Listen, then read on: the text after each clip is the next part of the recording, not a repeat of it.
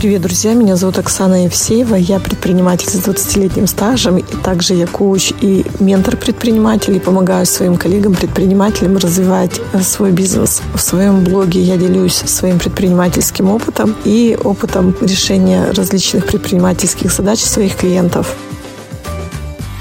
Сегодня хотелось бы поговорить на такую тему, которая, мне кажется, будет актуальна для многих предпринимателей. История про то, как нанимать сотрудников. И она, наверное, корнями уходит уже достаточно давно, когда была такая сформированная тенденция, что работодатель – это такой царь горы. Он такой сидит на троне, к нему приходят соискатели, и даже сама формулировка «работодатель» и «соискатель», она подразумевает некое неравенство. И приходит соискатель и активно начинает себя продавать и рассказывать, какой он хороший. Работодатель так все оценивает, ищет подвохи, уличает там в каких-то несоответствиях, допытывается, задает неудобные вопросы, какие-то стресс-интервью делает. Ну, в общем, всячески пытается вывести соискателя на чистую воду и не допустить в свою обитель каких-то, в общем, вредных людей, неполезных и обманщиков, непорядочных. Мне кажется, вот уже несколько лет эта тенденция меняется, и работодателю приходится учиться навыкам тоже продавать себя. Потому что есть такие отрасли, где конкуренция существует не соискателей, а конкуренция работодателей. Это там, допустим, медуслуги, мы про это говорили.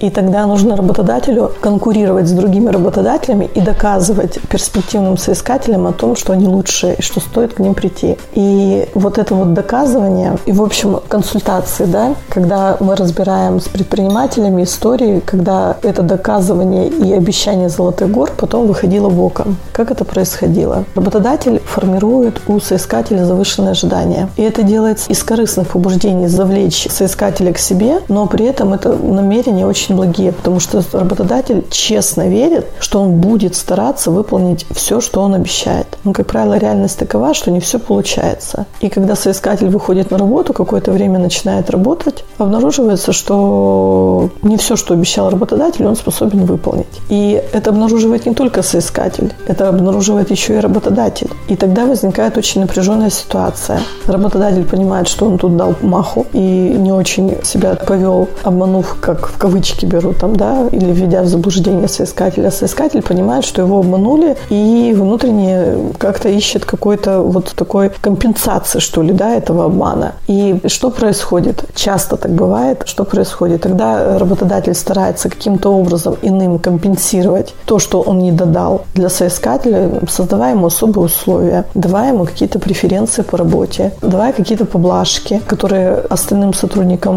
могут быть не предоставлены, создавая какую-то вот особое отношение к сотруднику. А сотрудник тогда начинает понимать и тем самым формирует завышенные ожидания у сотрудника в отношении своей собственной ценности. Тогда сотрудник начинает тоже, в общем, вести себя не очень адекватно, да, понимая, что он ценный тут такой кадр, что его тут выделяется на фоне всех остальных сотрудников. И это всегда отражается на качестве работы. Это также пагубно влияет на то, что происходит в команде, в коллективе. Когда там старички, условно говоря, да, которые там пашут-пашут, которым в лучшем случае премию заплатят или по плечу похлопают, вдруг обнаруживают, что какой-то пришел новенький, а тут ему такие особые почести. И этот факт тоже является таким моментом, который уменьшает лояльность сотрудников к работодателю. Тот факт, что работодатель ввел в заблуждение нового сотрудника и не выполнил всех условий, влияет на лояльность нового сотрудника. Обстоятельства, которые, вернее, действия работодателя для того, чтобы залоялить и задобрить нового сотрудника, уменьшают лояльность всей остальной команды, но и в итоге получается очень печальный результат. И, как правило, те сотрудники, которые вновь пришедшие и которых очень активно старается удержать работодатель, они все равно уходят, потому что они не получают того, зачем пришли.